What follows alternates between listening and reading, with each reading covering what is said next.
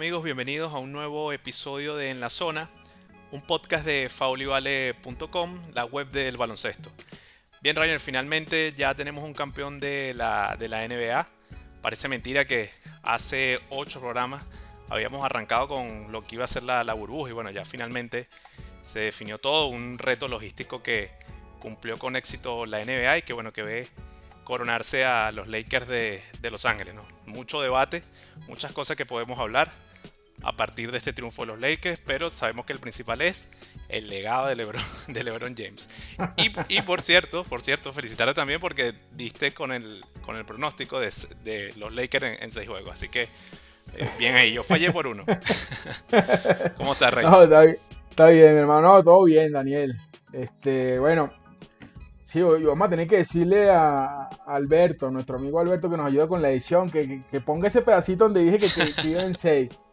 Te voy a decir el pronóstico que acostumbramos a hacer nosotros. Yo creo que los Lakers en 6. No, no. Lo que pasa es que al principio la serie se veía pareja, pero después cuando Miami tuvo esas dos lesiones en el primer juego, la gente pensó que se iba por un solo camino. Pero yo, eh, de verdad, si bien pensaba que los Lakers no iban a tener problema en la serie, no quise desmeditar a Miami porque Miami es un equipo con mucho corazón, pues, y lo demostró este, en la serie, lo demostró con ese liderazgo de Jimmy Butler, que también hay que quitarse el sombrero, tremenda serie, tremendo jugador, pero yo creo que al final Daniel le, pasó el cansancio en todo lo, pasó factura el cansancio porque en todos los, los, partidos estuvo jugando más de 40 minutos. De hecho, en ese penúltimo en el que ganó Miami, en el quinto juego, apenas descansó 48 segundos, una locura. Y, en el último también, en el último apenas jugó 44 minutos y salió ya al final. Pero de verdad que, tremendo, tremendo eh, líder, ¿no? demostró ser Jimmy Butler, que antes estaba catalogado, en mi criterio, como una estrella. Hoy pasó a ser una superestrella luego de esa, serie, esa gran serie final. Pero los Lakers, como lo habíamos dicho, Daniel, era el equipo más profundo, de más herramientas, de más experiencia y, bueno, aparecieron los jugadores de rol, que era la duda de los Lakers siempre, en todas las series.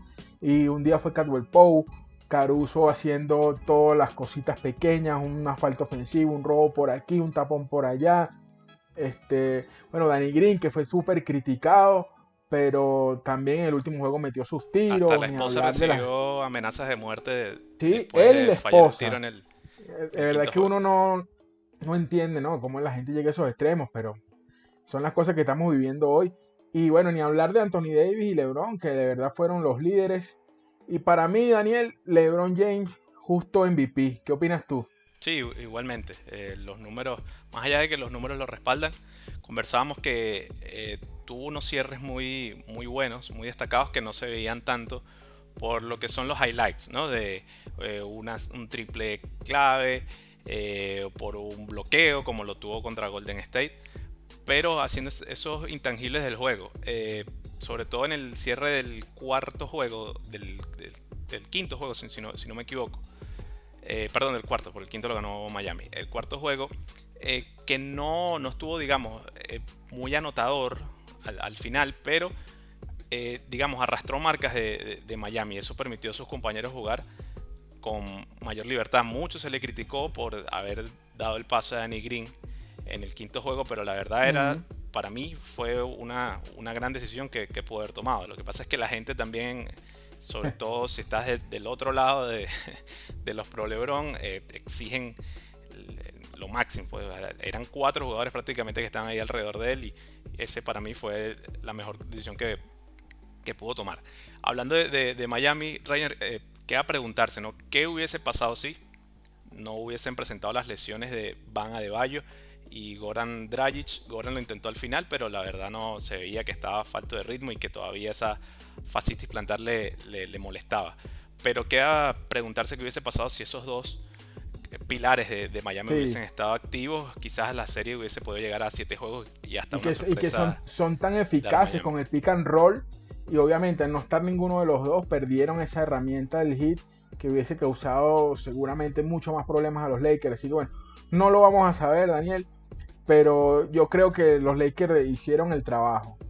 eh, Anthony Davis también, este, allí, allí con LeBron en el, Ah, en el eh, MVP. te iba a comentar, No, exacto, bien cerrado no con, es que- con- Anthony exacto, no, Davis, no fue que LeBron se fue de calle. Exactamente, Anthony Davis y- también hizo tremendo trabajo. Creo que lo- los dos, LeBron no hubiese podido tener el cuart- cuarto título sin Anthony Davis y Anthony Davis tampoco hubiese podido tener su primer anillo sin él. O sea, de verdad, Claro, es que es, es es que una dupla que se, se- se necesitan mutuamente. eh, y es eso lo que tú comentas, ¿no? En- más allá de, ellos dos, que son como que la base, ya tú sabes lo, lo que te van a ofrecer noche tras noche, pero tú necesitas otros factores. En un partido lo fue Caldwell Pope asistiendo, metiendo triples y defendiendo a, a, a Hero. Y en el otro fue Rondo eh, también asistiendo, molestando, eh, siendo bastante, eh, siendo incómodo para, para el equipo de, de Miami. Sí, armando, Lo- lo- lo- armando un cerebro verdad Sí. de otro, de otro planeta, lo de Rondo a la hora de armar. los necesitas a, a todos, ¿no? Más allá de que tienes a, dos de los mejores jugadores de, de la NBA, eh, necesitas que, que el colectivo aparezca y, y eso fue lo, lo que pasó. Y eso Pero es que- hablando es más que, o menos eh, en, en- en líneas generales, ¿no? Porque podemos hablar también de, de Kuzma, incluso Marquis Morris, tanto hablamos de, de co- Sí. qué es lo que iba a plantear eh, Miami y al final se, la, la pauta la marcó los Lakers jugando pequeño y eso le, le Sí. resultó. Entonces, bueno, son muchos los factores que tienen que, que combinarse más allá de lo que podemos ver de, de LeBron y, y de Anthony Davis. Eh, Un ahora, tremendo trabajo de, de Marquis Morris. Nadie se esperaba que Sí. tuviera tanto protagonismo, pero fue, fue para mí la sorpresa de los Lakers en los playoffs, porque desde Houston fue que empezó él a, a- a- a rendir, a tomar confianza, porque claro, contra Houston en los Lakers se vieron forzados a jugar pequeño y Marquis Morris terminó siendo una tremenda variante que después se mantuvo en las otras tres series. sí. eh, pero de esta forma, Reiner, podemos ya después de eh, hacer un, digamos, un análisis breve sobre lo que vimos en, en la final, podemos pasar al debate principal. Eh, sé más o menos por dónde va tu, tu opinión, porque bueno, ya sabemos que eres un pro Lebron. Eh, el debate de el legado de Lebron y obviamente la comparación con Michael Jordan. ¿Cómo, cómo, cómo lo ves tú? Ah, es que yo soy pro LeBron, pero, pero es que para mí Michael Jordan es el mejor jugador de todos los tiempos, eso no hay discusión. Para empezar que Michael Jordan y LeBron James son jugadores completamente distintos, Daniel. LeBron James mide 2'6 y pesa 100, ya te voy a decir exactamente porque por aquí lo tenía. LeBron James mide 2'6 y pesa 113 kilos. Jordan mide 1'98 y pesa 90. O sea, son jugadores completamente distintos. Uno se destaca más por su fortaleza, por su capacidad de llegar al aro y Jordan siempre patentó ese tiro de media distancia. Obviamente también llegaba al aro por su atleticismo, por su espectacularidad, pero no son jugadores de características similares. Jordan era un matador, un asesino, un jugador que iba al aro y confiaba en su tiro. LeBron James no es ese tipo de jugador, LeBron James es más un facilitador, porque además es lo que se le da por naturaleza, porque al tú tener ese físico de atacar el aro, te van a cerrar y vas a tener capacidad para, para pasar el balón. Eh, igual a Michael Jordan también cuando atacaba el aro lo cerraban, pero Michael Jordan tenía la patente que, que nunca LeBron James ha tenido en su juego, que es el tiro de media distancia. Michael Jordan atacaba el aro, pero él se frenaba y lanzaba su tiro de media distancia. Y ese es el casi que el, el ¿cómo se llama? El icono de Jordan, el tiro de media distancia. Por supuesto también están las clavadas, pero cuando vamos al juego, el tiro de media distancia era el arma principal de Jordan. LeBron James nunca fue un tirador de media distancia. Y, y entonces eso lo obliga a tener que ir, o lo obligaba a tener que ir más al aro. LeBron James evolucionó y se convirtió en un triplero. O no un triplero, pero un jugador que puede meter triple. Mejor dicho, ahora no me vayan a caer Constante. encima a decir que, a decir Sí, que sí. que LeBron es un triplero. Es un, es un- ahora, ahora desarrolló un tiro, un tiro de tres que la mete, pero antes no lo tenía. En la final, primera final contra San Antonio, San Antonio le daba un metro para que, bueno, lánzalas todas, pero el aro no vas a llegar. LeBron James trabajó eso, ahora mete los triples, incluso desde el logo. Algo que no hacía. Entonces, jugadores distintos. Jordan tenía esa capacidad de lanzar de media distancia y el mismo Jordan decía que esa era la mejor herramienta que había en el básquet, el tiro de media distancia. Y se lo recomendó a Richard Hamilton cuando estaba en Washington. Y Richard Hamilton, bueno, quizás el mejor jugador de media distancia que yo he visto. No voy a decir de todos los tiempos, pero el que yo he visto. Era un jugador increíble de ese rango. Y este, Jordan decía que esa era la herramienta más eficaz porque era el más difícil de marcar. Y la, y la prueba está, tú con un tiro de media distancia puedes matar un partido, puedes sentenciar un partido. Mientras que LeBron sin tiro de media distancia para sentenciar un partido tiene la obligación de llegar al aro y es más difícil llegar al aro que tú puedas pararte y suspenderte y meter un tiro. eh, también tremendo crédito de, Jordan por haber logrado eso. Entonces son jugadores distintos, con mentalidades distintas. Y para mí Michael Jordan es el mejor de todos los tiempos y seguirá haciéndolo. LeBron tiene, tiene para debatir, cómo no, pero es que el tema de las finales es muy, es muy duro. O sea, Jordan 6 finales, 6 títulos, 6 MVP. LeBron jugó 10 finales y va a ganar su, y acaba de ganar su cuarto título. Eso ahí ya es una diferencia muy marcada que la única manera de que LeBron pueda, que digo yo, para que pueda igualar a Jordan es que gane 6 títulos. Sí, Reina, yo creo, yo creo que yo me voy a enfocar más en, el tema de las personalidades y de cómo ha cambiado el, negocio de, de la NBA. Obviamente Jordan dejó casi que una, eh, una, vara muy alta, casi que perfecta de ir a seis finales, ganar los seis MVP, doble eh, triple, tricampeonato. Está bien por, por, ese sentido, es muy difícil que alguien pueda golar en la historia, venga quien venga, sea, sea el mejor jugador en, No, y además eso de que te retiraste, tuviste fuera siendo campeón, regresaste. Quedaste campeón. campeón. Bueno, claro, en ese regreso recordemos que él perdió con Orlando, pero después inmediatamente pero Una, una locura después de eh, cuando regresó después, después de esa temporada. Sí. Eh, pero yo creo que es más es el odio que se genera en las redes sociales y hasta de la misma prensa estadounidense eh, es por un tema de personalidad. vemos y cómo han cambiado las tendencias, el poder que tienen los jugadores en, la NBA. Primero la personalidad de LeBron que vemos, que lo, lo, hablamos en el episodio anterior, que bueno, basta de llorar, ya, o sea, se notaba como que muy llorón. Fastidia, fastidia la reclamadera. exacto, entonces eso ya choca. Lo segundo, que lo vimos desde que se fue de eh, Cleveland la primera vez, todo el show que hizo, que llevó mi talento a Miami. Ya ese es el segundo choque con respecto al, fanático común, porque bueno, Jordan fue fiel siempre a, los Bulls, bueno, salvo que al final decidió regresar con, con los Wizards. Pero bueno, todo el mundo lo vincula con, con los Bulls. Entonces ya, ya por ahí creas creas un choque, entonces también eh, tienes el tema del poder que han desarrollado los jugadores, puede decirse desde la época de Jordan, que bueno, prácticamente establece un modelo de negocios con, toda su marca Nike y Jordan, entonces eso le da mucho poder a, los jugadores. Entonces, este poder de los jugadores hace que, por ejemplo, LeBron diga, mira, yo voy a regresar a Cleveland nuevamente para quedar campeón con la ciudad, la que me, vio nacer, la que sufrió tanto por la que me fui, los hice campeones y hace que luego diga, mira, ahora yo quiero ir a jugar a los Lakers. O sea, tiene mucho poder. Y eso antes quizás no lo veías tanto en, la NBA como lo puedes ver, ahora. Entonces ya creo que por ahí son dos factores que hacen que choquen y ya son diferentes personalidades. Y es que, bueno, el, negocio de la, de la NBA cambió. Lo, lo, vimos hace un par de semanas que lo comentamos con Kyrie Irving y Kevin Durant. Tiene un podcast y eh, Kyrie prácticamente dijo, no, mira, no necesitamos entrenador. O sea, eh, eso, en la época de, la, de, la, época de Jordan era imposible que tú lo, lo pudieras hacer. Entonces las cosas creo que han cambiado mucho en ese sentido y, por eso hay, tanto debate. Pero lo primero que tiene que hacer la gente es calmarse y, y, que no tienes que ser anti o pro. O sea, el que, el que vio jugar a Jordan en su momento, bueno, vio una gran época, ahorita estamos viendo otra gran época. Eh, las comparaciones obviamente no, nos divierten, o sea, podemos especular, pero... siempre, siempre van a estar, ¿no? no vamos a decir que no comparen, porque es que siempre van a estar, además son divertidas, como tú dices, al fanático le gusta mucho eso. Exacto, pero, pero creo que el primer choque que hay en ese sentido es eh, el tema de personalidad y cómo ha cambiado la, la, NBA desde ese entonces. Eh, pero la verdad es que el, el, legado de LeBron ya es muy grande, o sea, independientemente de que puede que no te guste, que esté equipo en equipo, pero bueno, a esos equipos que ha llegado los ha hecho campeones. Entonces, eso, también, eso también tiene tremendo mérito, eso tiene que tú decías. mucho mérito también, porque hay muchas rotaciones de jugadores, conseguir un, algo que los, que los una, algo que cree una, identidad, y bueno, lo, ha conseguido en tres equipos distintos y, en tres, eh, con un poco de, diferencia entre, entre año y año, ¿no? Entonces creo que ese es el principal eh, problema que hay, por decirlo de alguna forma, de, que, con los problemón, anti-Lebrón, eh, lo que sea.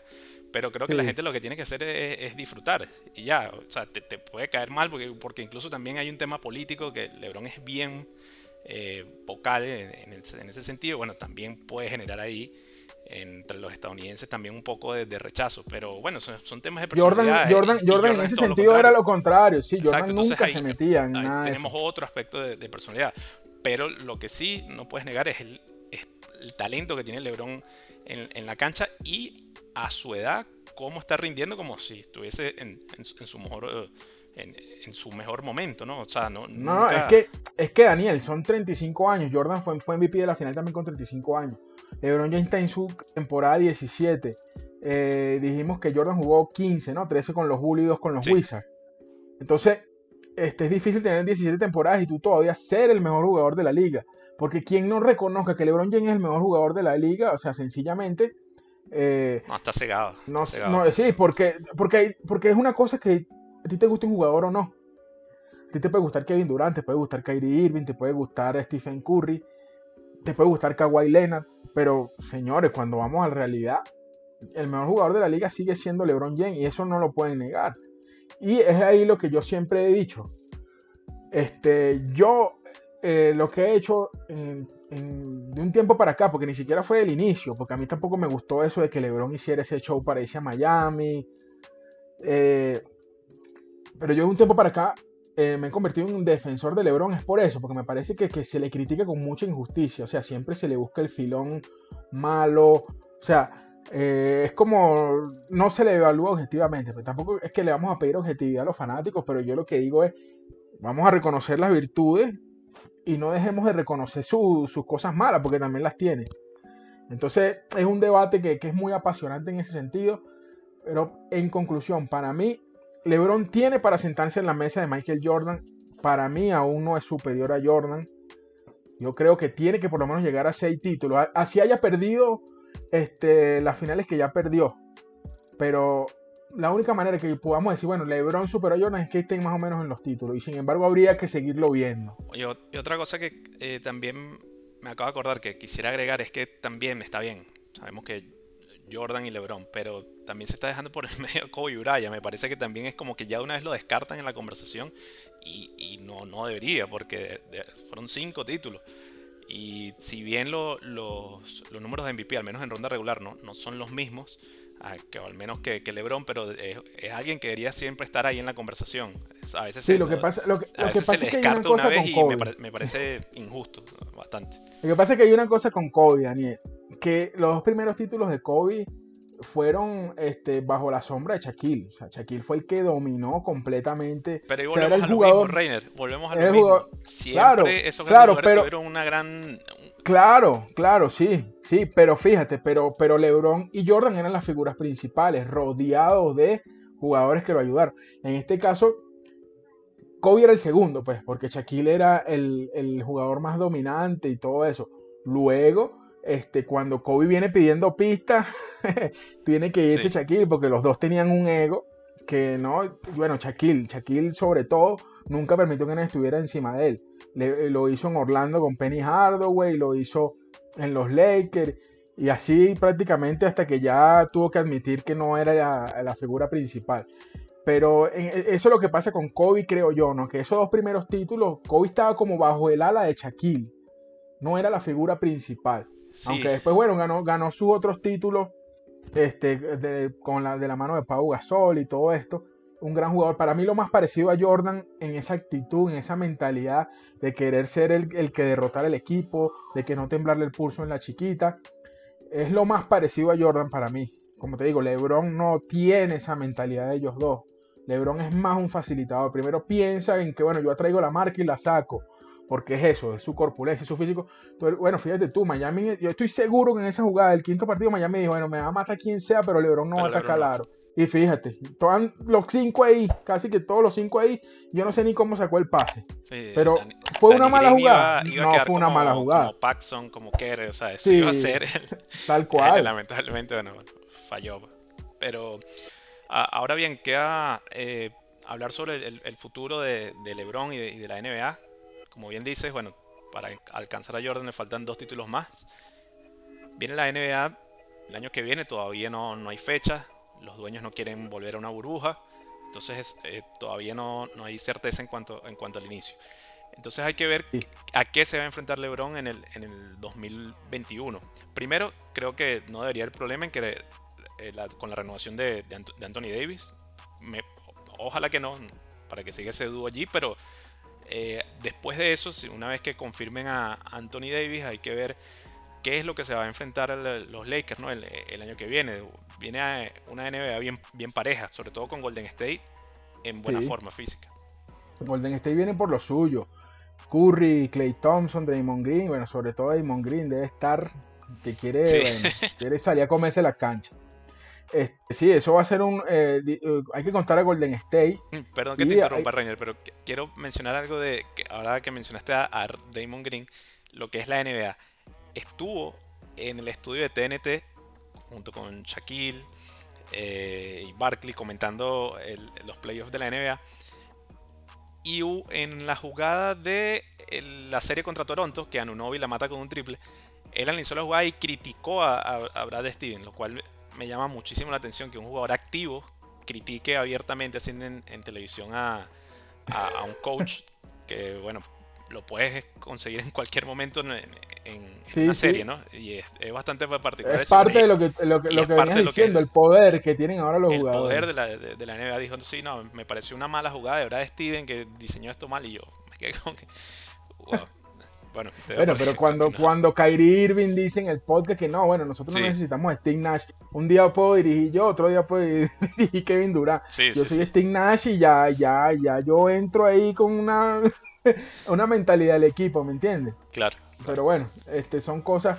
Y hablando de Kevin Durant y Kyrie Irving, es otro de los equipos contendores que va a haber el año que viene.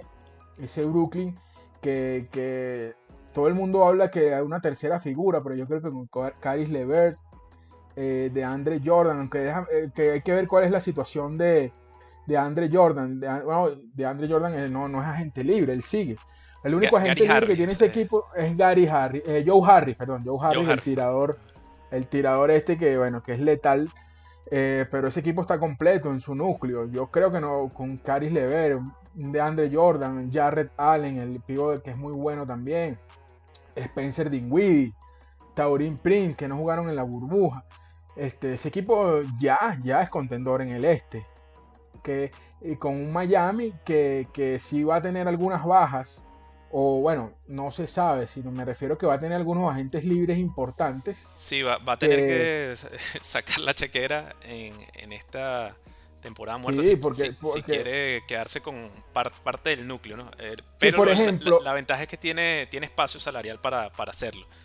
Sí, pero tiene, tiene Goran Dragic es agente libre sin restricciones, un jugador de 34 años, no es, no sabemos que va a ser un jugador que va a ser, eh, como decir, la estrella del equipo, pero va a ser un jugador de rol muy importante, bueno, y ya se demostró en la final todo lo que hizo falta. Va a estar de agente libre Jay Crowder, eh, y, bueno, Kelly O'Neill tiene una opción de jugador, pero en realidad el más importante es Goran Dragic y después Jay Crowder, hay que ver qué otras herramientas pueden agregar, porque si el Miami Heat logra un par de buenas firmas, se pone súper interesante, por ejemplo. hablábamos, Reiner, que em, cuando empezaron los playoffs, nos gustaba Miami, pero da la sensación que como que le faltaba una pieza y al final, bueno, sí, Le, faltó una, pieza, le faltó otra estrella que puede ir a, acompañar a, Butler. De esta, este mercado no va a tener súper agentes libres, no va a tener esas mega estrellas que, que siempre, eh, por lo menos hemos visto en las dos últimas tres campañas.